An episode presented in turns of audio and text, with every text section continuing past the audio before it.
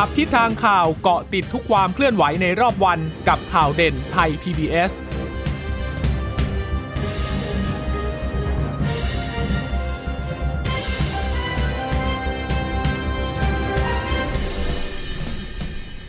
สวัสดีค่ะ ตอนรับคุณผู้ฟังทุกท่านนะคะ เข้าสู่ข่าวเด่นไทย PBS นะคะ พบกับดิฉันพึ่งนภาคล่องพยาบาล แล้วก็คุณชนชยนานพร้อมสมบัตินะคะบรรณาธิการจับตาสถานการณ์สวัสดีค่ะคุณชนชยนานค่ะค่ะสวัสดีคุณผู้ฟังค่ะค่ะ คุณผู้ฟังสามารถรับฟังเราได้นะคะ ผ่านทางเว็บไซต์ไทย PBS radio com หรือว่าจะฟังสดๆ ผ่านทางแอปพลิเคชันไทย PBS podcast นะคะเราก็จะเกาะติดความเคลื่อนไหวที่เกิดขึ้นในแต่ละวันมาให้คุณผู้ฟังนั้นได้ รับทราบกันนะคะสำหรับสัปดาห์นี้เห็นที่จะต้องจับตาไปที่ความเคลื่อนไหวการชุมนุมทางการเมืองที่เกิดขึ้นนะคะ เพราะว่าเขามีการนัดกันแล้วนะคะ ก็คือนัดเวลากันแล้ว หลังจากที่ก่อนหน้านี้เนี่ยเขาบอกว่าเขาจะไปที่สำนักทรัพย์สินพระมหากษัตริย์ใช่ไหมคะ แต่ว่าล่าสุดเนี่ยเขานัดเวลาบ่ายสามโมงแล้วนะคะที่อนุสาวรีย์ประชาธิปไตยในวันพรุ่งนี้ ก่อนที่จะเคลื่อนขบวนไปยังสำนักทรัพย์สินพระมหากษัตริย์ ส่วนอีกกลุ่มหนึ่งก็มีการนัดกันเหมือนกันใช่ไหมคะ ค่ะ มีอีกหลายกลุ่มเลยค่ะ แล้วก็หลายที่ด้วยนะคะ รวมถึงวันนี้ก็มีความเคลื่อนไหวที่ บริเวณใกล้ๆคลองพดุงกรุงเกษมด้วย ก็มีนักข่าวของเราไปติดตามสถานการณ์อย่างใกล้ชิดอยู่เหมือนกันนะคะ ค่ะ เดี๋ยวเราจะไล่เรียงเรื่องของการชุมนุมทางการเมืองที่เกิดขึ้นกัน แต่ว่าเราไปเปิดเรื่องนี้กันก่อนค่ะ กับกรณีที่ทางปปสเนี่ยไปตรวจยึดสารคล้ายยาเสพติดของกลางมาได้ 11.5ตันล้านตันนะคะก็เยอะเหมือนกันมูลค่าก็เกือบ 30,000 ล้านบาททีเดียว ก็คือเรื่องนี้ก็คือว่าไปตรวจยึดมาได้ ตอนนั้นไปตรวจเนี่ยปรากฏว่าก็ไปตรวจสารเทสคิดปรากฏว่า ปรากฏว่าสารที่พบเนี่ยก็เป็นสารสีม่วงตำรวจ แล้วก็ทางรัฐมนตรีว่าการกระทรวงยุติธรรมก็เลยออกมาแถลงบอกว่าโอ้สารนี้เป็นสารเสพติดเป็นยาเคนะ แต่ว่าต่อมาภายหลังปรากฏว่าไม่ใช่ยาเคแล้วค่ะ เป็นสารไตรโซเดียมฟอสเฟตนะคะซึ่งเป็นสารที่ใช้ในอุตสาหกรรมอาหารและยา มันก็เลยทำให้เรื่องนี้เนี่ยมีการถูกพูดถึงอย่างมากว่า เอ๊ะทำไมปปสทำงานกันอย่างนี้กระทรวงที่ทำออกมาแถลงเรื่องเป็นข่าวใหญ่โตอย่างนี้ มันเกิดความผิดพลาดได้อย่างไร หรือว่าอีกมุมหนึ่งก็คือว่ามีการเคลื่อนย้ายของกลางอะไรหรือเปล่านะคะ ล่าสุดวันนี้ทางรัฐมนตรีว่าการกระทรวง ยุติธรรมก็มีการถแถลงข่าวออกมานะคะ ค่ะ ก็คือต้องเรียนท่านผู้ฟังก่อนว่า อันนี้เป็นการสุ่มตรวจตัวอย่างไปแค่บางส่วนเท่านั้นนะคะ เพราะว่าในไต้หวันเนี่ยมันมีข้อมูลว่ายาเคหรือว่าคีตามีนเนี่ยมันถูกซุกซ่อนอยู่ในสารเหล่านี้ก็เหมือนกับว่าเอาสารชนิดนี้เป็นตัวอำพราง แล้วก็ใช้คีตามีนบางส่วนแทรกเข้าไป ก็เลย ตอนนี้ยังตรวจไม่ครบทุกกระสอบนะคะ ที่ตรวจยึดได้เพราะฉะนั้นแต่ว่าเท่าที่สุ่มตรวจไปบางส่วนเนี้ย ผลออกมาแล้วว่ามันไม่ใช่คีตามีน หรือว่าไม่ใช่ยาเคตามที่มีการตั้งข้อสังเกตตั้งแต่แรก ก็เลยจะมีการเอา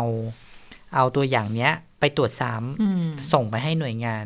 ความร่วมมืออื่นในการตรวจซ้ำปรากฏว่าข้อผิดพลาดมันเกิดขึ้นจากการที่แหมดิฉันจะพูดว่าอะไรดี เล่นใหญ่เพราะว่า สารเนี้ย มันพบในจำนวน 11 ตันนี้มันเยอะมากนะคะ มันมันหนึ่งตันมันมีพันกิโลนะคะ เพราะฉะนั้นสิบเอ็ดตันมันจำนวนเยอะมาก จริงๆสิบเอ็ดจุดห้าด้วยนะ ใช่ ก็จะบอกว่ามันเป็นประวัติการของการพบยาเสพติดล็อตใหญ่ในประเทศเลย ถ้ามันเป็นยาเสพติดจริงนะคะ แล้ววันนั้นเนี่ยมีชุด kit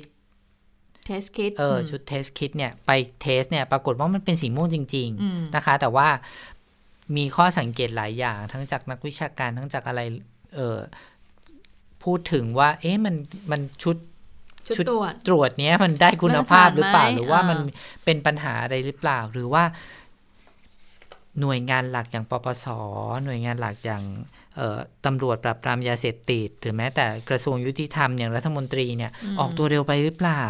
ได้ตรวจสอบชัดเจนหรือยังถึงได้ออกมาแถลงข่าวนะคะเพราะว่าการพบครั้งนี้ก็ถือว่าเป็นความสนใจไปถึงต่างประเทศด้วย แล้วก็เมื่อวานนี้ก็ มีคุณอัจฉริยะใช่ไหมใช่ ประธานชมรมช่วยเหลือเหยื่ออาชญากรรมก็ไปแจ้งความเพื่อให้ดำเนินขอให้ดำเนินคดีกับ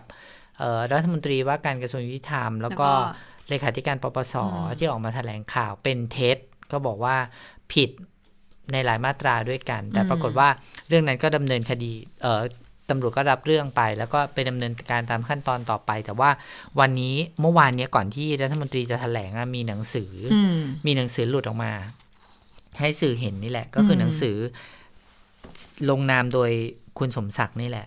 ตั้งกรรมการขึ้นมา โดยมีปลัดกระทรวงยุติธรรมเนี่ยเป็นประธานนะคะ ก็ตั้งตั้งกรรมการขึ้นมา เพื่อที่จะตรวจสอบเรื่องเนี้ยซึ่งก่อนหน้าที่หนังสือจะหลุดออกมาเนี่ยคุณอัจฉริ คุณอัจฉริยะเนี่ยอ่าโพสต์ใน Facebook ว่า อ๋อ นี่จะเอาผิดผมเหรออืมถึงได้ตั้งกรรมการชุดนี้ขึ้นมาอ่าซึ่งเรื่องนี้เดี๋ยวต้องติดตาม แต่ว่าวันนี้คุณสมศักดิ์ก็แถลงว่ามีความสับสนในการจับกลุ่มของการล็อตใหญ่ว่าไม่ใช่เคตามีนอืมกรณีที่เกิดขึ้น ตัวเองก็ได้ตั้งกรรมการขึ้นมาหนึ่งชุด โดยมีการออกคำสั่งไปแล้วเพื่อให้ตรวจสอบ โดยมีปลัดกระทรวงยุติธรรมเป็นประธาน แล้วก็มีตัวแทนจากหน่วยงานที่เกี่ยวข้องเป็นกรรมการ เพื่อเร่งกระบวนการการตรวจสอบข้อเท็จจริงต่างๆ แล้วก็ยืนยันว่าการตั้งกรรมการชุดนี้ ไม่ได้เป็นการกลันแกล้งใครอันนี่ก็เป็นเป็นการแก้ไขข้อ ข้อสังเกตของคุณอัจฉริยะนะคะ แล้วก็บอกว่าการวิพากษ์วิจารณ์หากกระทบกับตน หรือว่าปปสที่เป็นหน่วยงานที่ทำหน้าที่ตรงนี้ก็รับได้ แต่ว่าห่วงว่าจะไปกระทบกับผู้อื่นที่ทำให้เกิดความเสียหาย ต้องถูกดำเนินคดี ตรงนี้ไม่ควรเกิด การบิดเบือนข้อเท็จจริงขึ้นนะคะ ทั้งนี้ในการถแถลงข่าวการจับกลุ่มครั้งนี้ ตัวเองก็บอกแล้วว่าเบื้องต้นพบว่าเป็นคีตามีนอืมเพราะว่าการใช้น้ำยาตรวจสอบ ปรากฏว่าเป็นสีม่วง แต่ผลจริง ๆ ต้องรอจากแลบขอให้ย้อนไปดูคลิปการถแถลงข่าวในวันนั้นได้เลยนะคะอืมแล้วก็กล่าวยืนยันด้วยว่าเป็นการตรวจสอบเบื้องต้นเท่านั้นนะอืคะมค่ะ เรามีเสียงของคุณสมศักดิ์ด้วยไปฟังเสียงกันค่ะ แต่เรามาดูความเชื่อมโยงว่าปปสได้รับรายงาน จากจีนไต้หวัน นะครับว่ามีการจับแล้วก็เป็นโกดังดังกล่าวนั้น แล้วก็มีสารเสพติดในรูปแบบอื่นๆ เข้าไปที่ส่งไปไต้หวันเนี่ยมันมาจากตรงนั้น มันเป็นความเชื่อมโยงที่ทำให้เราปฏิเสธไม่ได้ว่ามันไม่น่าจะไม่ใช่นะฮะมันก็เลยต้องไปนะเราก็ดูหลายอย่างแล้ว แล้วก็มันเป็นเรื่องที่ถ้าไม่ไปดูก็เหมือนเราจะ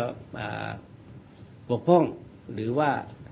ละทิ้งงานอะไรต่างๆเหล่านั้นมันเลยจำเป็นก็ต้องไปไปแถลงด้วยกัน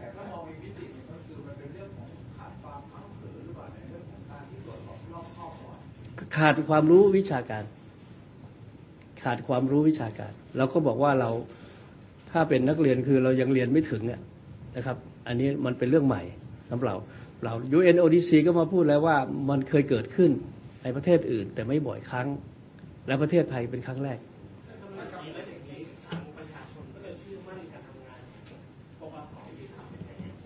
ก็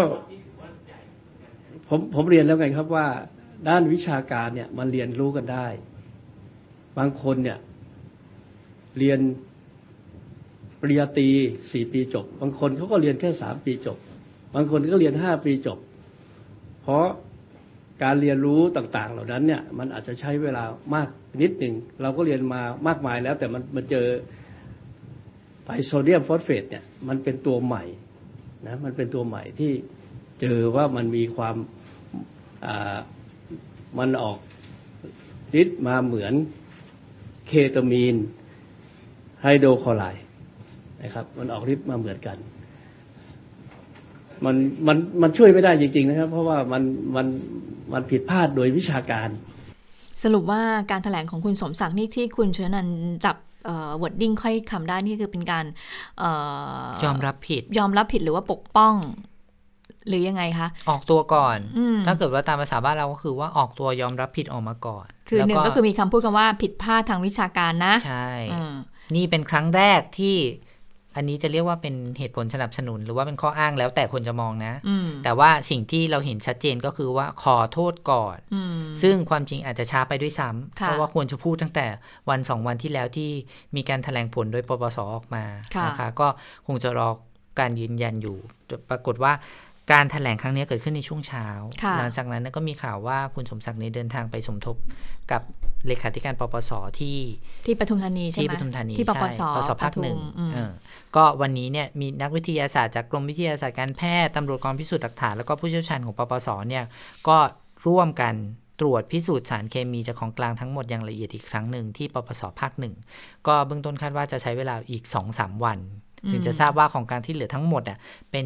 มีบางส่วนเป็นยาเสพติดด้วยหรือเปล่านะคะ ค่ะ ก็ต้องรีบทำความจริงให้ปรากฏโดยเร็วนะคะ ถึงแม้ว่าจะเป็นยาเคหรือเปล่า หรือว่าเป็นสารที่ใช้ประกอบในอาหารแล้วก็ยาหรือเปล่านะคะมีแต่การว่าตั้งข้อสังเกตเหมือนกันว่าว่าว่าที่คุณสมศักดิ์ต้องรีบ action เพราะว่า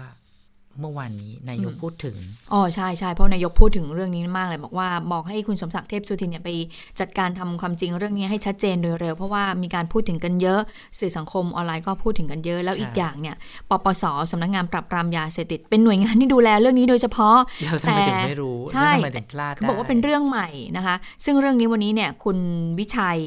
เอ่อชัยมงคลเลขาธิการปปสก็พูดเหมือนกันว่าไอสารไตรโซเดียมฟอสเฟตเนี่ยมันไม่ใช่เรื่องใหม่แต่กระบวนการในการตรวจสอบเนี่ยเป็นเป็นเรื่องใหม่จริง ๆ ก็ทำให้เกิดข้อผิดพลาดได้นะไปฟังเสียงของเลขาปปสกันค่ะสำหรับปปสแล้วหมายความว่าไม่ใช่ว่าสารนี้มันเพิ่งเกิดขึ้นใหม่ แต่เพียงแต่ว่าในกระบวนการที่เราจับตรวจยึดยาเสพติดเนี่ยเราเพิ่งเจอสารไตรโซเดียมฟอสเฟตเนี่ยครั้งแรกนะครับ เพราะเมื่อก่อนในเวลาถ้าเราไปเจอลักษณะกายภาพเป็นแบบแบบที่เราเห็นเนี่ยเอาทดสอบแล้วเป็นสีม่วงเนี่ยมันคือติคีตามีนเลย เราแล้วก็ถ้าเป็นสารอย่างอื่นนะทดสอบมันก็ไม่ขึ้น แต่ครั้งนี้เนี่ยเรามาเจอที่ที่ทดสอบมาเนี่ยเป็นไตรโซเดียมฟอสเฟตเนี่ยมันขึ้นสีม่วง แล้วเราก็ไม่ทราบมาก่อนมันก็เลยแน่ใจว่าปกติเนี่ย ถ้าสีม่วงมันต้องเคตามีน แต่ถ้าเอาสารอย่างอื่นมาใส่มันไม่ขึ้น แล้วก็เลยเชื่อสนิทใจประกอบกับที่ประเทศจีนไต้หวันเนี่ยเขาจับ แล้วเขาก็บอกมาจากตรงเนี้ยหลักฐานชัดเจนที่เราเจอตอนนี้ มันมาจากที่เดียวกันแล้วก็ ของมันก่อนมันทำให้เราเชื่อมากขึ้น ก็คือปปสยืนยันว่าการตรวจไอตัวไอโซเดียมเนี่ยเป็นสีม่วงยืนยันเอ่อถ้าถ้าผลที่นักวิทยาศาสตร์เขาบอกว่าที่เอาไปที่เราตรวจเบื้องต้นเป็นสีม่วงเนี่ยนะแล้วเอาเอาไปทดสอบเบื้องต้นเนี่ยมันเป็นไตรโซเดียมฟอสเฟตเราก็ต้องเชื่อตามนักวิทยาศาสตร์ แต่ที่ผมยืนยันก็คือไอ้ที่เราเจอตัวอย่างเนี่ยทดสอบได้น้ำยา test kit หรือเบื้องต้นเนี่ยมันเป็นสีม่วง อืมนะคะก็เป็นการยืนยันถึงขั้นตอนกระบวนการตรวจสอบนะว่า สารตัวนี้มันไม่ใช่ใหม่หรอกมันเป็นสารที่รู้จักกันอยู่แล้วนะคะแต่ว่าเรื่องของกระบวนการตรวจสอบไตรโซเดียมฟอสเฟตเนี่ยมันเป็นเรื่องใหม่จริงๆอะนะคะ แต่ว่าตอนนี้เหมือนเออทางปปสก็กำลังที่จะดำเนินคดีกับขบวนการที่นำสารตัวเนี้ยมาเก็บไว้ในโกดังที่จังหวัดฉะเชิงเซานี่แหละนะคะก็จะคแล้วงไปถ้าเขาสืบไม่ใช่สารเสพติดแล้วจะไปดำเนินคดีเขายังไงคะค่ะ ก็คงจะต้องไปตรวจสอบดำเนินคดีในฐานะอะไรเพราะว่ามันอย่าลืมนะมันมีความเชื่อมโยงกับไต้หวันด้วยไงเขาคงจะไปตรวจสอบในเรื่องนี้ว่ามันมีความเชื่อมโยงอะไรกันยังไงบ้าง เพราะว่าเมื่อสักครู่นี้เขาก็แถลงแล้วมาว่า สาเหตุที่เขาเชื่อเนี่ยหนึ่งมันมีเรื่องของผลตรวจสอบเป็นสารสีม่วงนะนะสองเรื่องของมัน จากจากไต้หวันเนี่ยเขาก็มีการชี้แจงมาว่ามันมาจากเอ่อที่ที่เดียวกัน มันก็น่าจะมีมูลเหตุอันที่จะเชื่อได้ว่าเอ่อสารตัวเนี้ยเป็นสารเสพติดนะคะ แต่อย่างที่คุณชวนนันท์บอกเมื่อวานนี้นายกก็สั่งเลยบอกว่าให้ตรวจสอบเรื่องนี้เลยเร็วนะคะ แต่ถ้าไปดูเรื่องนี้ก็ค่อนข้างเป็นที่วิพากษ์วิจารณ์กันเยอะทีเดียวนะคะ อย่างอาอาจารย์อ่าอาจารย์อ๊อดนะคะ ซึ่งเป็นอาจารย์จริงๆอาจารย์อ๊อดก็โพสต์เรื่องนี้ไว้สองวันแล้วนะค่ะก็โพสต์ไว้มานานแล้วแหละนะคะ ก็เป็นอาจารย์ประจำภาควิชาเคมีคณะศิลปศาสตร์และวิทยาศาสตร์หลังจากที่มีคนเอาน้ำไปให้ตรวจ น้ำที่ฉีดผู้ชุมนุมไปให้ตรวจแล้วอ๋อก็ยังมีเรื่องการแสดงความเห็นเรื่องยาเสพติดออกมาด้วยนะคะ ก็มีมาให้อาจารย์ได้ตรวจสอบเรื่อยเลยนะคะ อาจารย์ก็อธิบายนะคะ บอกว่าไอ้ไตรโซเดียมฟอสเฟตเนี่ยกับเคตามีนเนี่ยเป็นสารคนละกลุ่มกันนะ ไตรโซเดียมฟอสเฟตเนี่ยเป็นสารอนินทรีย์ส่วนเคตามีนเนี่ยเป็นสารอินทรีย์นะคะ ชุดที่ใช้ตรวจเคตามีนเนี่ยก็จะเกิดสีม่วงเฉพาะกับ เคตามีนเท่านั้น จะไม่เปลี่ยนเป็นสีม่วงในไตรโซเดียมฟอสเฟตตายแล้วยังงงกันดีคะเนี่ยอืมแต่ลักษณะทางกายภาพของไตรโซเดียมฟอสเฟตกับเคตามีนเนี่ยเป็นผงขาวเหมือนกันอ๋อลักษณะคือผงขาวคืเหมือนกันดูภายนอกเหมือนกัน แต่ว่าอ่าเป็นอินทรีย์กับอนินทรีย์นะคะไม่เหมือนกันใช่อาจารย์ค่ะอธิบายแบบนั้นอ่าแล้วอาจารย์บอกว่าแยกไม่ได้ด้วยตาเปล่าด้วยนะ เทียบแล้วเหมือนรถกับม้าวิ่งได้เหมือนกันแต่เป็นคนละขั้วอ๋ออาจารย์เปรียบอย่างนั้นนะคะอืมดังนั้นเนี่ยเอ่อทางที่ดีก็คือจะต้องตรวจในห้องแลบเพื่อพิสูจน์ดังนั้น ปปส แล้วก็เอ่อกองบัญชาการตำรวจปราบปรามยาเสพติดเนี่ยจะต้องตอบคำถามสังคมให้ได้ว่าชุดตรวจเคตามีนดังกล่าวเนี่ยใช้งานได้ตามปกติ หรือว่าหมดอายุหรือไม่อาจารย์ตั้งข้อสังเกตนี้นะ บอกว่าเนื่องจากตามหลักวิทยาศาสตร์แล้วเนี่ย เป็นไปไม่ได้เลยค่ะ ที่ไตรโซเดียมฟอสเฟตเนี่ยจะให้ผลเป็นสีม่วง จึงอยากจะดูผลตรวจของเจ้าหน้าที่ว่าเป็นอย่างไรด้วยนะคะ นอกจากนี้อาจารย์ยังตั้งคำถามบอกว่า สิ่งที่เกิดขึ้นเนี่ยเป็นการเล่นแร่แปรธาตุหรือเปล่า เบื้องต้นก็ทราบว่าเจ้าหน้าที่เนี่ยจะนำสารเนี่ยไปตรวจที่ห้องปฏิบัติการอื่นเพิ่มเติม ก็มองว่าเป็นเรื่องดี แต่พยานวัตถุเนี่ยต้องเป็นชุดเดียวกันกับชุดที่ยึดได้นะ และอาจารย์ก็สงสัยว่า ประเทศไทยไม่ใช่ประเทศอุตสาหกรรมปิโตรเคมี ไม่ได้ผลิตไตรโซเดียมฟอสเฟตซึ่งใช้สำหรับทำอาหาร ยา สบู่ผงซักฟอก แต่สถานที่ผลิตเนี่ยคือประเทศจีน อาจารย์ก็เลยมีคำถามว่าทำไมจึงมีการส่งออกจากประเทศไทย แทนที่ไต้หวันเนี่ยจะไปสั่งจากจีนเองเลย แล้วทำไมถึงมีการเช่าโกดังเดือนละหลายหมื่นบาท เพื่อจัดเก็บสารตัวนี้ที่มีราคาต่ำอาจารย์ก็เลยมองว่าเรื่องนี้เนี่ยเป็นพิรุษ สรุปแล้วเนี่ยชุดตรวจเทสคิดเนี่ยได้มาตรฐานไหมด้วยนะ ก็คือมันมีคำถามเพิ่มมาอีกอะนะ คือถ้าฟังจากอาจารย์พูดนะอืมถ้าเราเชื่อเลยนะ ก็อืมคือดูสิมันไม่มีทางเป็นไปได้เลย เพราะว่ามันเป็นข้อยืนยันทางวิทยาศาสตร์ว่าสารตัวเนี้ยเมื่อไปโดนกับชุดตรวจตัวเนี้ยมันไม่มีทางเปลี่ยนเป็นสีม่วงอืมแต่ว่าเมื่อสักครู่ที่เราฟังเสียงท่านเลขาธิการปปสไปยืนยันว่าสารเป็นสีม่วงเพราะสารเป็นนักข่าวถามสีม่วงซ้ำนะ ใช่ไหมเออเพ ราะฉะนั้นต้องรอกันต่อไปอีกสองสามวันผลจะออกแล้วผลจะเป็นยังไงนะคะ ส่วนเรื่องของการชุมนุมที่เราติดตามกันมา แล้วก็มีการประกาศนัดหมายการชุมนุมมาก่อนหน้านี้นะคะ แล้วก็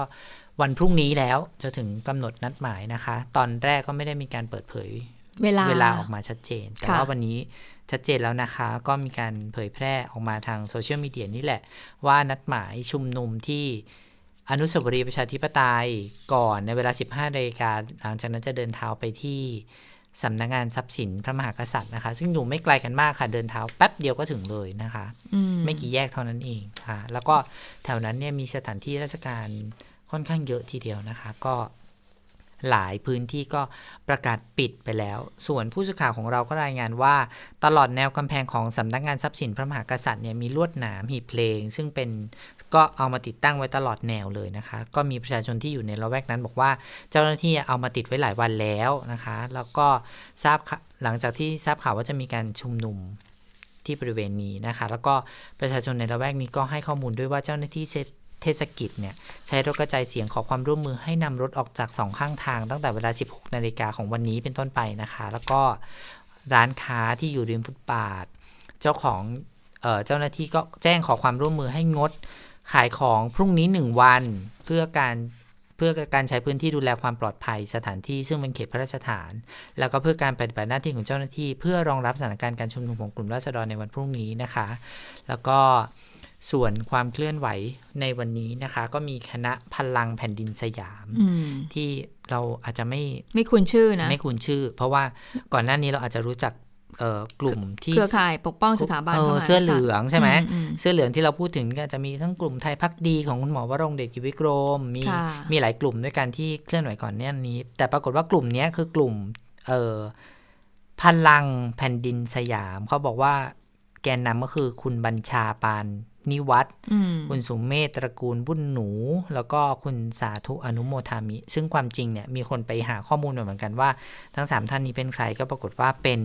ผู้ที่เคยเคลื่อนไหวทางการเมืองนะในฝั่งเสื้อเหลืองมาแล้วทั้งสิ้นนะคะ แล้วก็เอ่อก่อนหน้านี้ทั้งทั้งเคลื่อนไหวในนามของเออผู้สมัคร ผู้สมัครอดีตสส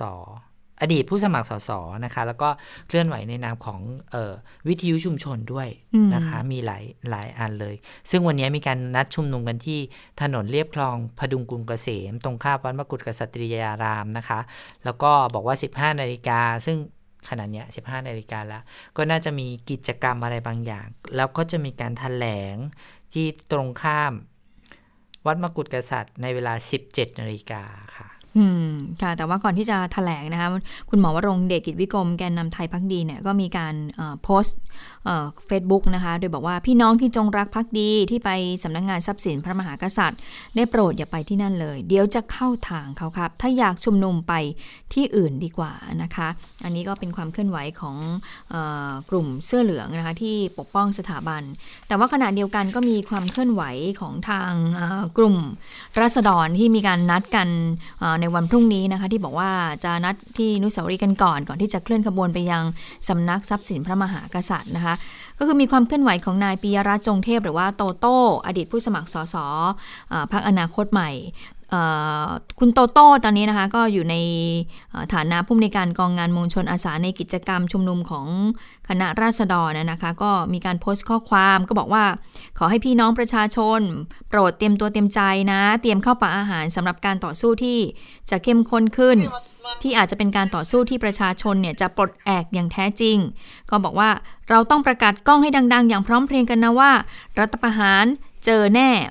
ประชาชนต้องไม่ยอมรับ แล้วก็มีสิทธิ์ ชอบทำอย่างเต็มที่ในการต่อต้านทุกวิธีทุกกระบวนการ แล้วก็ทุกระดับนะคะ โดยบอกว่าหลังจากนี้ขอให้พี่น้องเนี่ยติดตามรับฟังข้อเสนอของเขา เพื่อเตรียมต่อต้านการทำรัฐประหารด้วยนะคะ แต่ว่าล่าสุดในเพจของ New Web Team เข้ามาก็บอกว่ามีรายงานว่า คุณโตโต้ปิยรัตน์จงเทพนี่แหละค่ะที่เป็นหัวหน้ากาดรัษฎรเนี่ยเขาบอกถูกว่าจับแล้วเออถูกจับแล้วนะคะ ตอนนี้ก็กำลังไปลงบันทึกประจำวันที่สอนอสาลาแดง ก็เป็นหมายจับของตำรวจอุบลราชธานีค่ะ ค่ะ ก็คาดว่าหลังจากลงบันทึกเรียบร้อยแล้วก็คงจะต้องถูกส่งตัวไป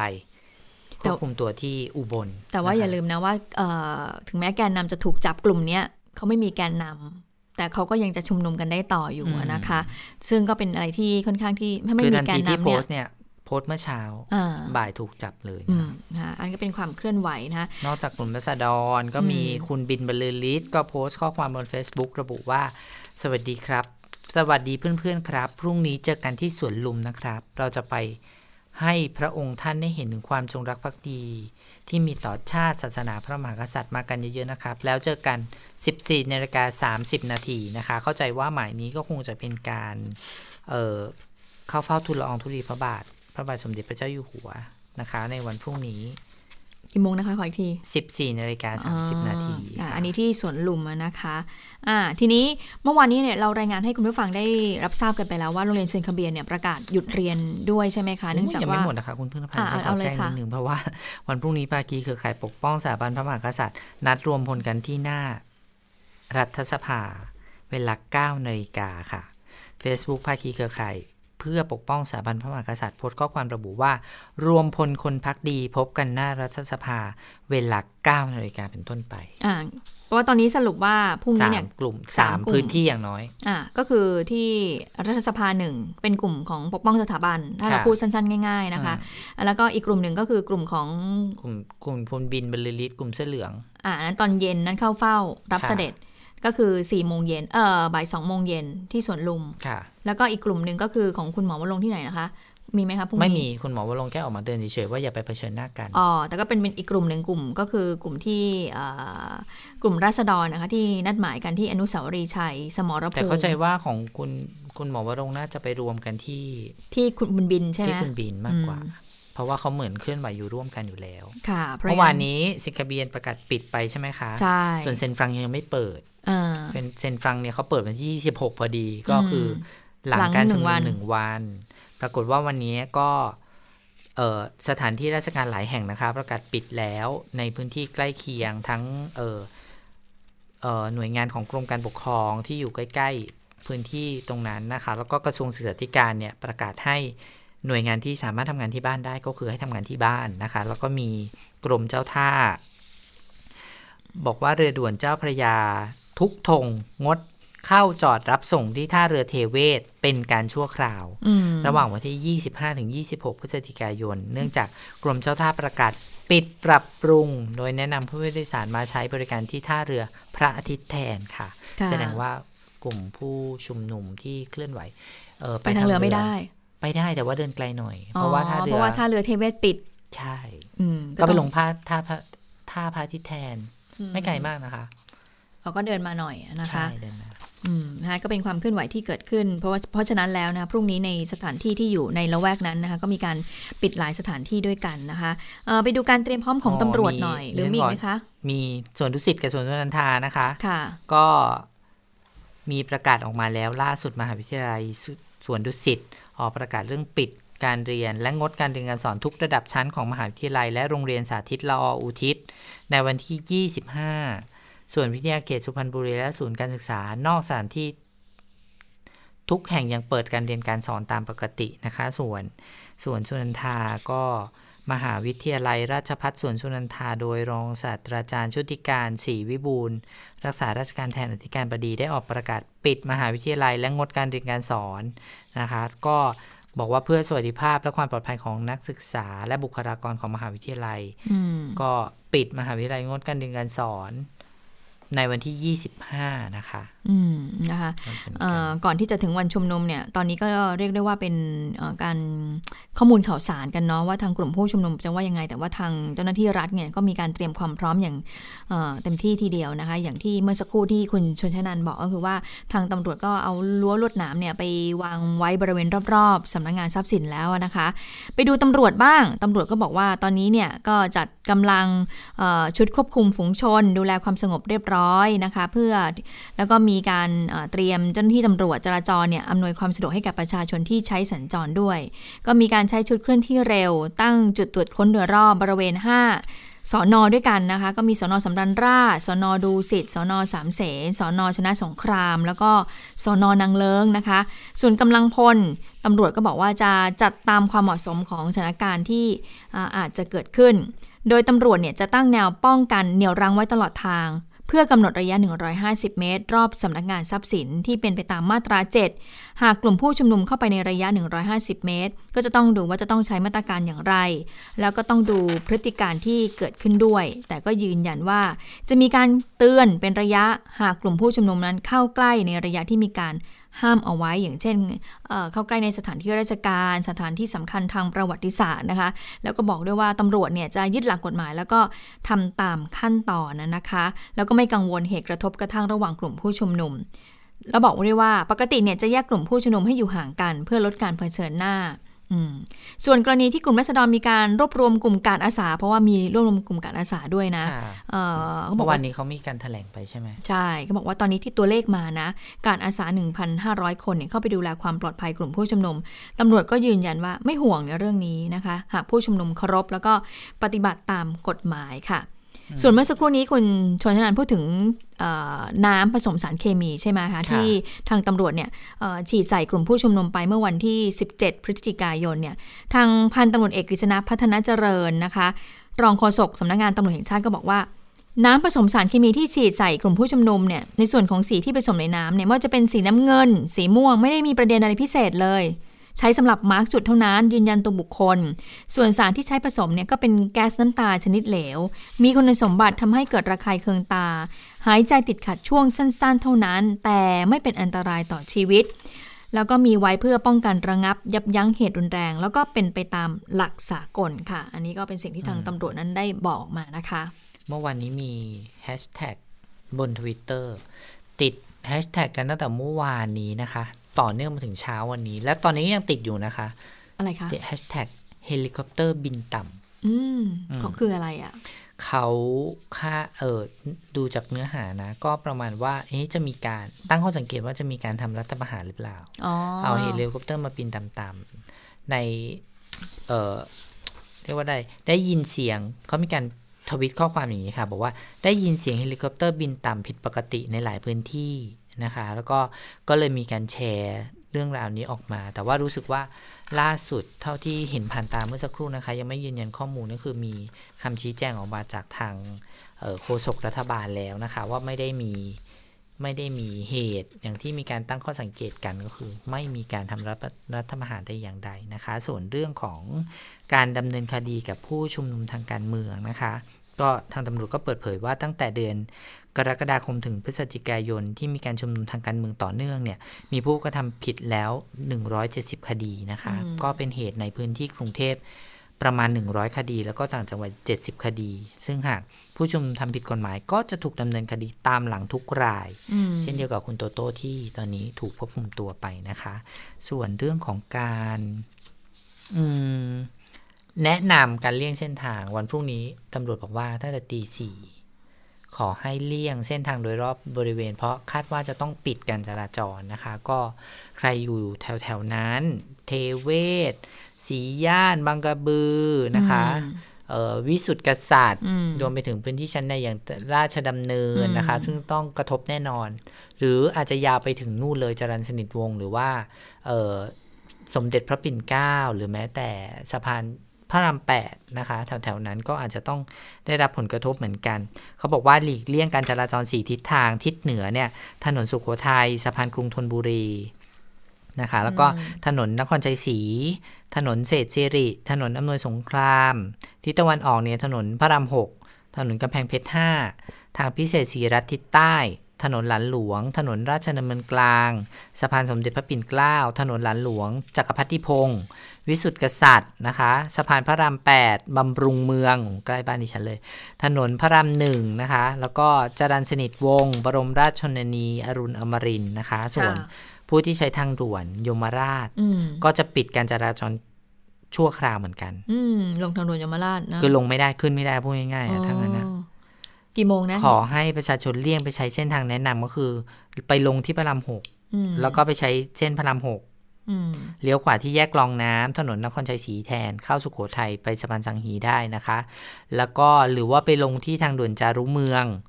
ใช้ถนนพระรามสี่จารุเมืองก็คือพระรามสี่แล้วก็ถ้าลงทางด่วนปุ๊บเลี้ยวขวาก็ไปหัวลำโพงอืมนะคะ ก็ให้ไปย่านนั้นหัวลำโพงเยาวราชจักรวรรดิสะพานพระปกเกล้าหรือว่าให้ไปลงที่นู่นเลย พระรามสี่เยาวราช จักรวรรดิหลานหลวงนะคะ ตรงไปสะพานพระราม8เลี้ยวซ้ายที่สะพานสมเด็จพระปิ่นเกล้าก็กองบัญชาการตำรวจนครบาลก็บอกว่าจัดกำลังตำรวจจราจรไว้อำนวยความสะดวกด้านการจราจรให้กับประชาชน ที่ใช้รถใช้ถนนนะคะ ก็สอนสามารถสอบถามข้อมูลได้ที่บกจรนะคะบก02 หมายเลขโทรศัพท์ 1197 ได้ตลอด 24 ชั่วโมงค่ะอืมเอาเป็นว่าพรุ่งนี้คุณผู้ชมที่จะออกไป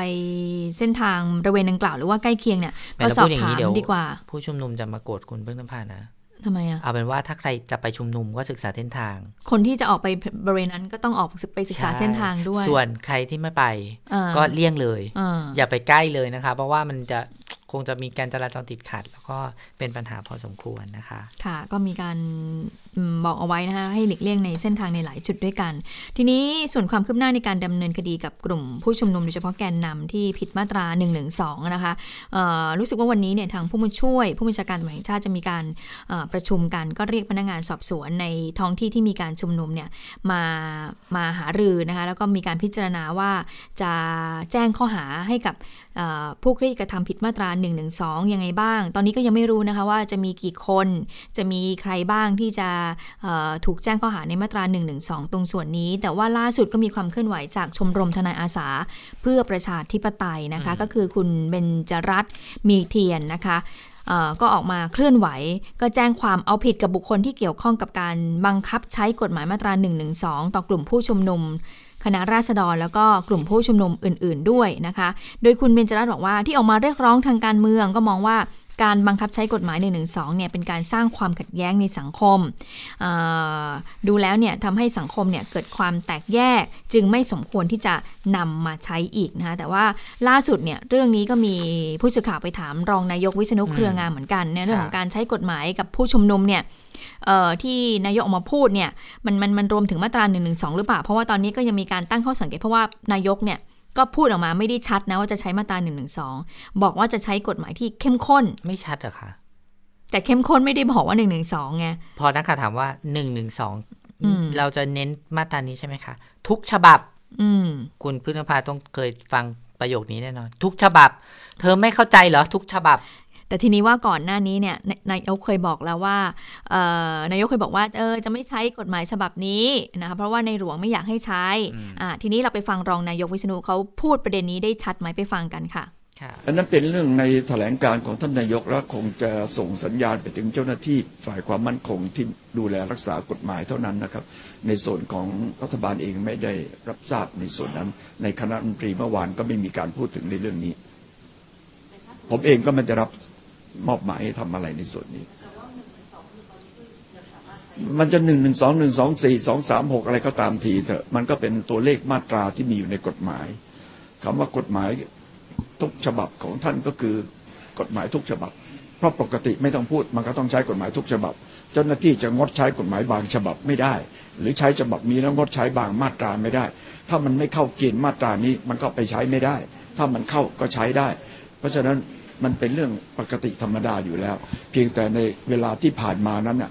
มันมีหลายมาตราที่ใช้ได้ก็เลือกใช้บางมาตราไปก่อน แต่ในสุดมาตราอื่น มันก็คงต้องตามมาไม่วันใดก็วันหนึ่ง วันนี้ก็อาจจะเร่งรัดในการนำเอามาตราอื่นๆ ขึ้นมาพิจารณาเท่านั้นเอง เพราะว่าพบว่ามันมีความรุนแรงหนักข้อขึ้นทุกวัน เท่านั้นเอง ไม่มีอะไรไม่มีอะไรหนักกว่า ทุกอย่างบางบางทีเบากว่าด้วยซ้ำไป มันก็ปนกันไป มันมีพรบการชุมนุมสาธารณะ มันมีพระราชกำหนดการบริหารราชการในสถานการณ์ฉุกเฉิน มันมีประมวลกฎหมายอาญา มันมีพระราชบัญญัติจราจร มันก็เยอะแยะ ประมวลกฎหมายอาญาก็มีหลายมาตรา ดูหมิ่นหมิ่นประมาทหมิ่นพระบรมเดชานุภาพ หรือทำร้ายร่างกายทำให้เสียทรัพย์ทำให้เสียทรัพย์ของทางราชการทำให้เสียทรัพย์กลางวันทำให้เสียทรัพย์กลางคืน มันก็มีของมันอยู่ตลอดแหละอืมก็ถาม นักข่าวถามต่อด้วยนะคะว่า การดำเนินการกับกลุ่มผู้ชุมนุมในขณะนี้ คิดว่าการใช้มาตรา 112อะถือว่าเด็ดขาดที่สุดแล้วใช่หรือเปล่าอืมเอออาจารย์วิษณุบอกว่าไม่จริงไม่ใช่เพราะถามว่ากฎหมายที่ใช้เนี่ยจะไม่ส่งผลกระทบต่อรัฐบาลในภายหลังใช่ไหมรองนายกบอกว่าไม่ทราบตอบไม่ถูก เพราะคำว่าบังคับใช้กฎหมายทุกมาตราทุกฉบับเป็นคำธรรมดาที่ใช้กันอยู่ทั่วไป ยกตัวอย่างโจรไปปล้นร้านทองอืมค่าเจ้าทรัพย์ก็ต้องใช้กฎหมายทุกมาตราทุกฉบับทุกฉบับอยู่แล้วเป็นธรรมดา ไม่มีอะไรพิเศษหรือพิสดารไม่ได้เสกสรรปั้นแต่ง เป็นกฎหมายใหม่ออกมาใหม่ เป็นกฎหมายใหม่ออกมาใช้ใหม่ไม่มี เมื่อถามว่ามีมาตรา 112 ถูกมองว่าเป็นกฎหมายที่แรง เนื่องจากการประกันตัวลำบากกว่ากฎหมายมาตราอื่น อาจารย์วิษณุบอกว่าไม่ทราบรอให้เกิดก่อนแล้วค่อยมาลองดู คอยดูการทำงานของเจ้าหน้าที่ เจ้าหน้าที่ก็คอยดูกลุ่มผู้ชุมนุมเหมือนกัน อืมอะงั้นก็ต้องรอดูว่าทางเจ้าหน้าที่เนี่ยจะแจ้งข้อหากับแกนนำเอ่อคนไหนนะคะ ในเรื่องของผิดมาตรา1นึบ้าง อันนั้นนะชัดเลยนะคะพวกเราก็มีการประชุมกันไปแล้วนะ ใช่ วันนี้ก็มีการประชุมกันอยู่นะคะอ่าพลเอกประวิทย์ ว่ายังไงบ้างเขาก็ย้ำห้ามผู้ชุมนุมเน้นเข้าใกล้สำนักงานทรัพย์สินนะ แต่ก็เป็นห่วงเหมือนกันนะคะเเป็นห่วงเรื่องของมือที่ 3 ก็ได้มีการกำชับตำรวจเนี่ยให้ระวังในเรื่องนี้แล้วนะคะผู้สื่อข่าวก็เลยถามว่าในฐานะที่เป็นรองนายกเนี่ยดูแลความมั่นคงด้วยเนี่ยมีความเป็นห่วงอะไรพิเศษพลเอกประวิทย์ก็บอกว่า จะไม่ให้มีโอกาสเกิดม็อบชนม็อบกัน ส่วนที่หลายฝ่ายกังวลว่าจะมีภาพการสลายการชุมนุมหรือเปล่านั้นพลเอกประวิตรก็ยืนยันว่าไม่มีการสลายการชุมนุมก็คือ ย้ำใน wording ที่ว่าไม่มีการสลายการชุมนุม แต่แล้วก็ย้ำด้วยนะคะว่า ห้ามไม่ให้ผู้ชุมนุมนั้นเข้าใกล้พื้นที่สำนักงานทรัพย์สินพระมหากษัตริย์ซึ่งเป็นพื้นที่เชิงสัญลักษณ์ค่ะ ค่ะ ก่อนจะไปเรื่องการแก้ไขรัฐธรรมนูญความคืบหน้ากันนะคะ ก็วันนี้ที่ใกล้ ๆ บ้านเรานี่ค่ะ ใกล้ๆไทยพีบีก็คือที่สอนอทุ่งสองห้องนะคะ ตรงข้ามคุณธเลยนาธตรรงข้ามใช่อืมคุณธนาธรจึงรุ่งเรืองกิจประธานคณะข้าวหน้า ก็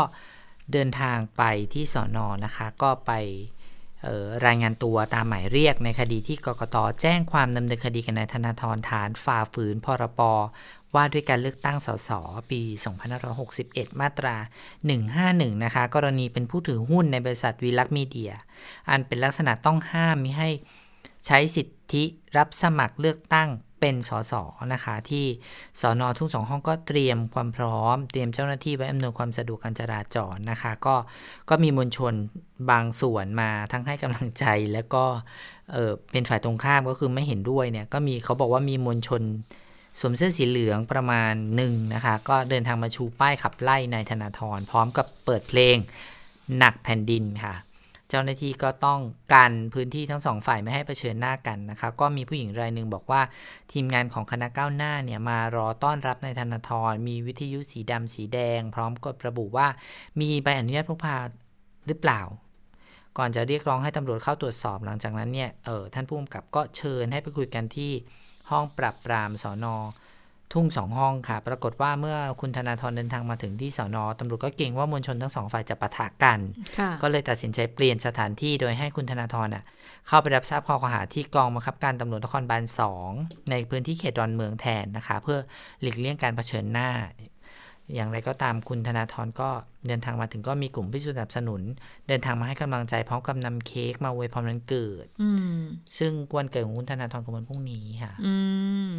ให้ก่อนนะก็มีคนไปเชื่อมโยงเหมือนกันว่าว่าเอ๊ะนัดชุมนุมกันในวันเกิดคุณธนาธรเลยนะอ๋ออใช่ใช่แล้วทีนี้คุณธนาธรเนี่ยก็พูดถึงเรื่องของการชุมนุมใหญ่วันพรุ่งนี้ด้วยนะ ก็บอกขอฝากตำรวจและเจ้าหน้าที่รัฐนะ ให้ใช้ขันติธรรม รับฟังสิ่งที่นักเรียนนักศึกษาประชาชนออกมาพูด โดยการเลือกชุมนุมที่สำนักงานทรัพย์สินพระมหากษัตริย์เนี่ยเพราะว่า ข้อเสนอของเขาเนี่ยไม่ได้รับการแก้ไขอย่างเช่น ร่างของร่างธรรมนูญฉบับภาคประชาชนที่มีผู้ลงชื่อมากเนี่ยกลับถูกตีตกไม่ได้รับการพิจารณานะคะแต่คุณธนาธรก็เชื่อว่า จะไม่มีเหตุบานปลายหรอกนะคะ ไม่เชื่อว่าฝ่ายอนุรักษ์นิยมเนี่ยจะมีต้นทุนทางสังคมมากพอที่จะทำรัฐประหารด้วย ส่วนเรื่องของการพิจารณาการนำมาตรา1นึกลับมาใช้กับผู้ที่เห็นต่างนั้น คุณธนาธรก็มองว่ามันเป็นการราดน้ำมันเลยนะ เข้ากองไฟ โดยเวลานี้เนี่ยไม่ใช่เวลามาไล่จับกลุ่มกัน แล้วก็หากยังเชื่อว่าตนอยู่เบื้องหลังเนี่ยก็เริ่มต้นผิดแล้วคุณธนาธรบอกอย่างนี้นะ นี่คือเสียงของยุคสมัย สิ่งที่รัฐบาลควรทำก็คือ เปิดใจกว้างแล้วก็ยอมรับความจริงของสังคมอย่างมีวุฒิภาวะนะคะแต่สิ่งที่บอกว่าเลิกสักทีเถอะเลิกคิดว่าตัวเองอยู่เบื้องหลัง ปรากฏวันนี้คุณถาวรเศษเนียออกมาพูดนะคะโอ้โหรุนแรงพอสมควรนะคะ แล้วก็ออกมาเปิดเผย บอกว่าเปิดเผยเบื้องหลัง เบื้องลึกเบื้องหลังการอยู่การเป็นเบื้องหลังของคุณธนาธรแล้วก็อาจารย์ปิยบุตรนะคะบอกว่าคุณถาวรเสนียมรัฐมนตรีช่วยว่าการกระทรวงคมนาคม แล้วก็สสสงขลาพรรคประชาธิปัตย์ก็เปิดเผยว่าผู้ที่อยู่เบื้องหลังการชุมนุมโดยใช้เด็กเป็นเครื่องมือนำไปสู่การเปลี่ยนแปลงการปกครอง มีเป้าหมายล้มสถาบันนะคะ แต่ว่าเลี่ยงไปใช้คำว่าปฏิรูป อันนี้เป็นดิฉันจะพูดว่าเป็นอะไรดี เป็นความเห็นเป็นข้อ ข้อการทั้งข้อสังเกตหรือว่าการถาวรกล่าวหานะคะ บางฝั่งก็อาจจะบอกแบบนั้นได้ ก็บอกว่ามันสอดคล้องกันระหว่างหลักคิดของคนบงการ ถูกนำไปปฏิบัติในการชุมนุม แล้วก็เป็นหลักคิดเดียวกันที่ผ่านวิธีการฝึก hate speech ซึ่งเมื่อวันที่ 11 นี่อ้างไปเมื่อวันที่ 11 เมษายนนะครับ ปี 59 นู่นบอกว่าเออคุณปียบุตรแสงกนกกุลเลขาธิการคณะก้าวหน้าได้ไปพูดที่มหาวิทยาลัยลอนดอนกล่าวพาดพิงว่า มีอำนาจอิทธิพลเหนือสถาบันมีอำนาจอิทธิพลเหนือผู้พิพากษา ซึ่งเป็นการบิดเบือนข้อเท็จจริง เข้าลักษณะทฤษฎีสมคบคิดนะคะ แล้วก็โอ้โหมีอีกหลายอย่าง ถ้าเกิดว่าใครสนใจนี่ไปหาอ่านได้นะคะ เรียกว่าโอ้โหดิฉันไม่กล้าอ่านนะพูดจริง เพราะว่าข้อเขาเรียกว่าอะไรอะข้อกล่าวหานี่ค่อนข้างรุนแรงเหมือนกันนะคะว่า แล้วก็ อธิบายถึงลักษณะเอ่อพฤติกรรมในหลาย ๆ ช่วงเวลาทั้งในช่วงเวลาที่มีการชุมนุมในช่วงเวลาเอ่อความเคลื่อนไหวต่าง ๆ รวมถึงบอกว่า มีการนำคลิปวิดีโอ ในวันที่อาจารย์ปิติบุตรไปพูดต่อสื่อมวลชนมาเผยแพร่ด้วยนะคะนี่ก็คงได้ติดตามกัน อันนี้ก็คุณถาวรก็ใช้หลักการคิด เชื่อมโยงกันนะคะ ก็คือเอาเราเหตุการณ์เก่าๆมันมาเชื่อมโยงในสิ่งที่ปัจจุบันที่เกิดขึ้นนะคะ อันนี้ก็เป็นสิ่งที่คุณถาวรนั้นตั้งข้อสังเกตกับคุณธนาธรไว้อย่างนั้นนะคะะมาดูเรื่องของความคืบหน้าร่างแก้ไขรัฐมนูญค่ะวันนี้มีการประชุมกรรมธิการนัดแรกก็ถือว่าเริ่มต้นแล้วนะของการแก้ไขรัฐมนูญนะคะ วันนี้กรรมธิการ 45 ท่าน ก็ที่มาจากสัดส่วนของรัฐบาลวุฒิสภาแล้วก็ฝ่ายค้านก็มีการประชุมกัน นัดแรกวันนี้เนี่ยเขาก็มีการเลือกประธานกรรมธิการการแล้วก็ ตำแหน่งต่างๆ ในกรรมธิการนะคะ ก็สรุปว่าคุณวิรัตรัตนเศษก็ได้เป็นประธานกรรมธิการตามคาดนะคะ ก็ด้วยคะแนนเสียง 27 เสียง ขณะที่ฝ่ายค้านก็มีการเสนอคุณหมอชนน่านสีแก้วนะคะ ก็ได้ไป 12 เสียง ก็เป็นไปตามคาดที่ทางคุณวิรัตรัตนเศษได้ไป เสียงของคุณวิรัตนี่ได้มาจากไหนก็ได้มาจากทางพักร่วมแล้วก็วุฒิสภานะคะ ก่อนหน้านี้ทางฝ่ายค้านก็ออกมาบอกค่ะ บอกว่าขอให้เร่งรัดได้ไหมเรื่องของการแก้ไขรัฐมนูญเนี่ยเพราะว่าถ้าไปดูร่าง แก้ไขรัฐมนูญฉบับรัฐบาลแล้วเนี่ยพักร่วมรัฐบาลเนี่ยใช้เวลานานเหลือเกิน 240 วัน จะเร่งรัดได้ไหม โดยเฉพาะเรื่องของการตั้งกรรมธิการในการแปรยติเนี่ยให้มันเร็วกว่า 45 วันได้ไหม เรื่องนี้ก็มีผู้สื่อข่าวไปถามรองนายกวิษณุเหมือนกันว่าจะเร่งรัดได้เร็วกว่านี้ไหมซึ่งรองนายกก็บอกว่าก็มีบ้างนะคะในช่วงกระบวนการบางอย่างที่สามารถที่จะเร่งรัดเวลาได้ไปฟังเสียงของรองนายกวิษณุกันค่ะ อย่างคณะกรรมการเขาไม่ได้กำหนดว่า กี่วันเสร็จกก็แล้วแต่ท่านก็ไปเร่งทำเขาผมจะไปบอกว่าสองวันสามวันห้าวันสิบวันมันก็คงไม่ได้ เพราะว่ามันก็หลายคนหลายพักหลายฝ่ายแล้วก็ต่างจิตต่างใจก็คงจะตกเถียงกัน หรือระยะเวลาที่จะต้องนำกฎหมายขึ้นทูลเกล้าเนี่ยร่างพรบประชามติก็ต้องนำขึ้นทูลเกล้าเมื่อสภาพิจารณาเสร็จ ร่างรัฐธรรมนูญ 256 ที่แก้เสร็จต้องนำขึ้นทูลเกล้าร่างรัฐธรรมนูญที่ผ่านลงประชามติก็ต้องนำขึ้นทูลเกล้า ตรงนั้นก็ทรงมีระยะเวลา 90 วันเท่านั้น ในส่วนที่เร่งรัดได้ครับ ทางฝ่ายค้านเขาก็อยากเร่งรัดทางรัฐบาลจะส่งก็ไม่เป็นไรก็ไปว่ากันเองคงไม่ใช่เรื่องของรัฐบาลแล้วเป็นเรื่องของทางสภาทั้งนั้นเลยรัฐบาลไม่มีอะไรจะต้องทำในส่วนนี้อีกต่อไป นอกจากว่ากฎหมายส่งมาจากสภารัฐบาลก็เร่งในการนำขึ้นทุนเก้าก็ก็เร่งได้ไม่กี่วัน เพราะปกติก็ต้องทุนเก้าถวายภายใน 20 วันอยู่แล้ว มันมีกรอบเวลาของมันอยู่ เราไม่เคยถวายอะไรหลัง 20 วันอยู่แล้ว แต่ที่พอถวายขึ้นไปพระมหากษัตริย์ทรงมีเวลา 90 วัน ค่ะในทางด้านของกรรมธิการพิจารณาร่างแก้ไขเเพิ่มเติมรัฐธรรมนูญของฟังฝ่ายค้านคุณรังสิมันโรมก็พูดถึงเรื่องนี้เหมือนกันนะคะ ก็บอกว่าถึงแม้ว่าร่างของรัฐบาลเนี่ยจะเป็นหลัก แต่ก็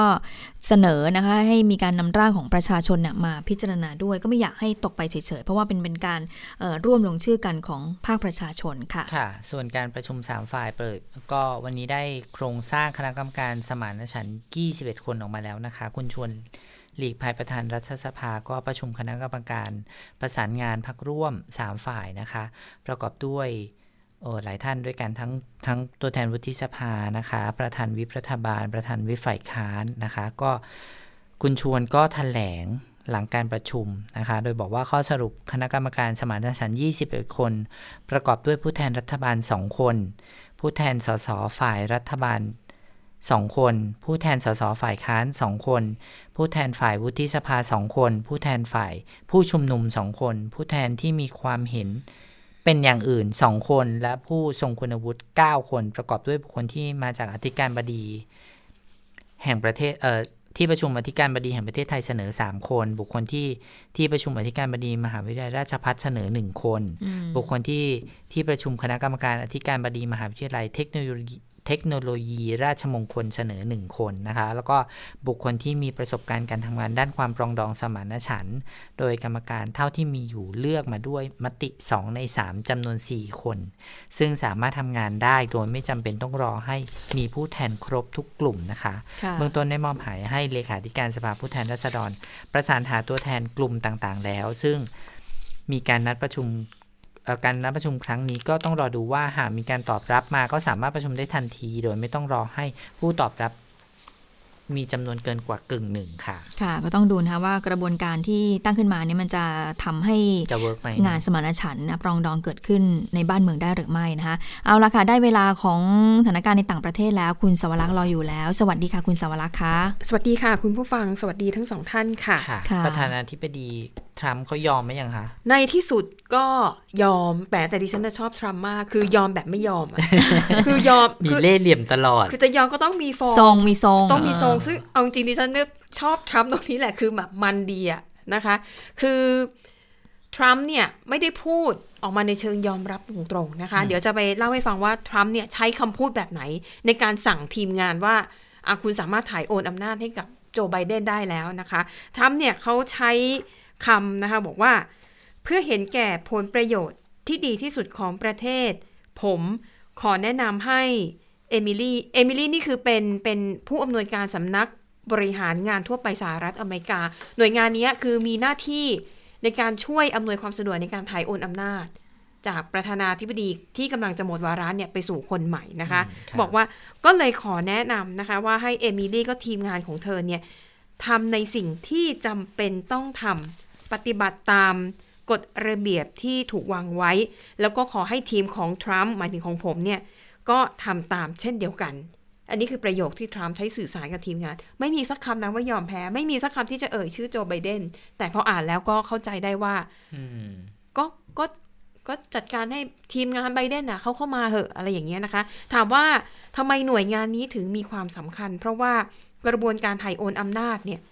จะต้องได้รับอนุญาตอย่างเป็นทางการจากหน่วยงานที่ว่านี้นะคะ ชื่อย่อ GSA คือเมื่อเขาอนุญาตแล้วเนี่ยก็เท่ากับว่าทีมงานของว่าที่ประธานาธิบดีคนใหม่ จะได้รับอนุญาตให้เข้าถึงข้อมูลด้านความมั่นคง สามารถเข้ามาในพื้นที่สำนักงานได้เข้ามาในทำเนียบขาวได้นะคะ แล้วก็เรียกว่าอำนวยความสะดวกในทุกสิ่งทุกอย่างที่จำเป็นต่อการถ่ายโอนอำนาจนั่นเอง นอกจากนี้นะคะทาง GSA เนี่ยเขาก็จะได้มีงบประมาณก้อนหนึ่งนะคะประมาณ 189 ล้านบาทสำหรับการถ่ายโอนอำนาจ ถ้าดูตามเนื้อผ้าแล้วก็เท่ากับว่าทรัมป์ก็ยอมรับแล้วแหละ เพียงแต่ว่าก็คือถือว่าผิดธรรมเนียมปฏิบัติหน่อยหนึ่งเพราะว่าในอดีตนะคะ คนที่รู้ว่าแพ้แน่ๆเนี่ยก็จะออกมาแถลง ยอมรับความพ่ายแพ้ แล้วก็จะอวยพรขอให้แบบผู้นำคนใหม่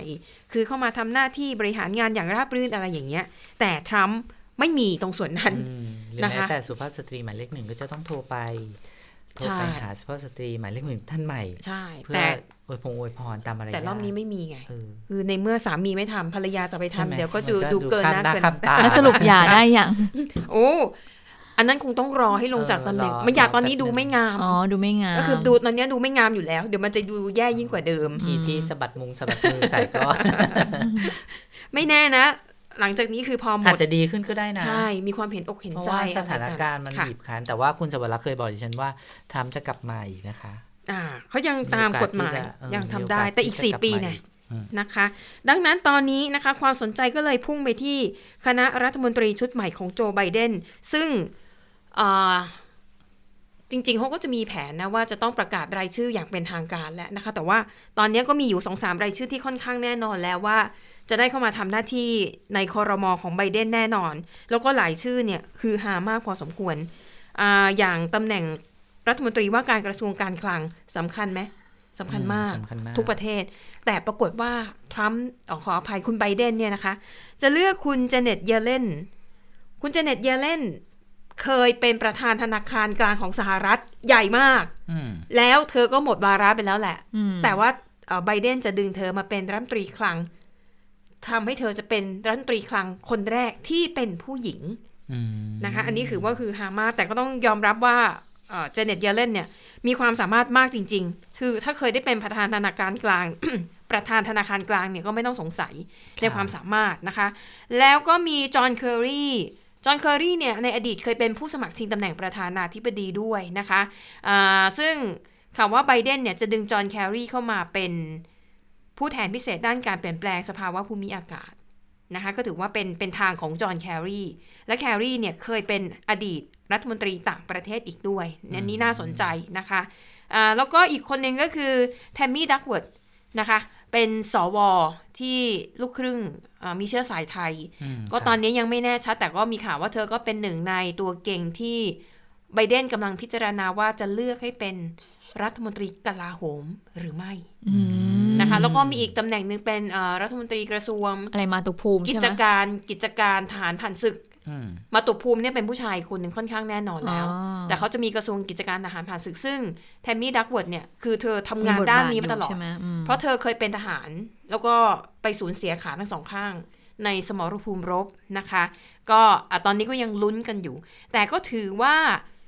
ดูแนวโน้มของว่าที่รัฐมนตรีใหม่ของไบเดนเนี่ยดูแล้วเอ่อมีแนวโน้มที่ดี เช่น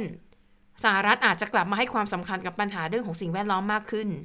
แล้วก็เรื่องของการสารความสัมพันธ์กับนานาชาติเนี่ยอาจจะดีขึ้นนะคะ ดูจากรายชื่อหลังจคโดนทุบที่ทุบทุบทุบมาถูกต้ตองลอดเลยนะอันที่นี้ไหนๆพูดถึงเรื่องของ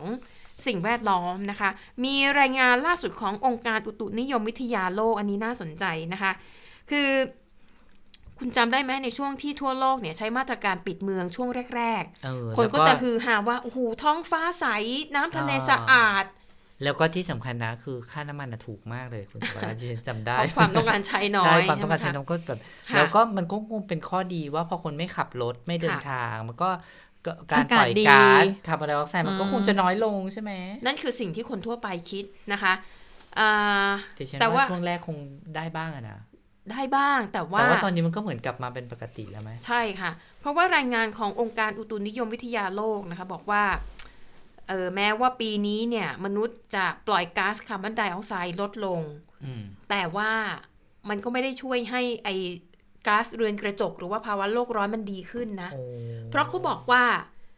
ไอมาตรการปิดเมืองทั้งหลายเนี่ยนะคะ มันเป็นแค่มาตรการชั่วคราว แล้วก็ทำในระยะเวลาสั้น ๆ เท่านั้น จริงอยู่ว่าปีนี้เนี่ยการปล่อยก๊าซคาร์บอนไดออกไซด์อาจจะน้อยกว่าปีที่แล้ว อาจจะอยู่ที่ร้อยละ 4.2 ถึงร้อยละ 7.5แค่แค่นั้นเอง แต่เมื่อไปดู ไอ้ก๊าซเรือนกระจกอะที่มันมีทั้งคาร์บอนไดออกไซด์มีทั้งสารพิษต่างๆ นาขึ้นไปสะสมอยู่อะคือมันเยอะมากจนมันไม่สามารถแก้ไขได้ด้วย การปิดเมืองในเวลาแบบเพียงสั้นๆๆอืมนะคะอะดังนั้นปัญหาเรื่องโรคร้อนก็ยังคงเป็นสิ่งที่ต้องกังวลกันต่อไปนะคะอ่าปิดท้ายไปดูข่าว การพยายามหาทางออกนะคะของสายการบิน British Airways ค่ะ ล่าสุดนะคะ อันนี้ทำคล้ายๆกับสายการบินของการประบิเทนศไทไทยยเออขายคือนี่มีมีน้องผู้ประกาศท่านหนึ่งไปซื้อผ้าเย็นมาค่ะนางไปเหมาผ้าเย็นมา ก็ปรากฏว่าเขาไม่ได้ขายน้อยๆนะเขาไม่ได้ขายทีละน้อขายยที่เป็นกรุดใช่ไหมใช่ค่ะนางก็ได้มาหลายลังนางก็เลยถามว่า นี่ใช้ไปสามปียังก็ยังไม่น่าจะหเอามาดขายต่อสินะคะ British Airways ของอังกฤษก็ทำแบบนั้นเหมือนกัน ก็คือขายอุปกรณ์ทุกอย่างที่อยู่บนเครื่องบินเขาบอกว่าอะไรที่ขายดีที่สุดรู้ไหมคะไอ้ตู้เหล็กที่ใช้ใส่อาหารบนเครื่องบินน่ะอ๋อตู้เข็นเข็นใช่เพราะเขาบอกว่าพี่เอาทีอย่างงี้มันเป็นของแบบอะไรนะขออีกทีพี่เอาทีมันเป็นของ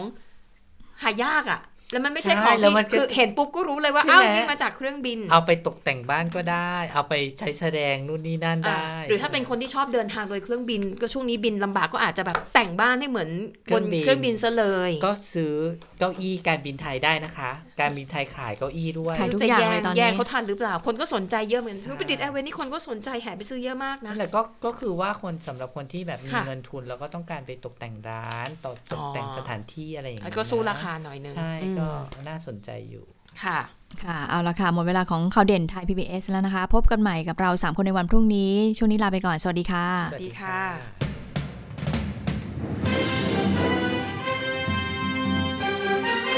ติดตามข่าวเด่นไทย PBS ได้ทุกวันจันทร์ถึงศุกร์เวลา 15 นาฬิกา ทางไทย PBS Radio และติดตามฟังข่าวได้อีกครั้งทางไทย PBS Podcast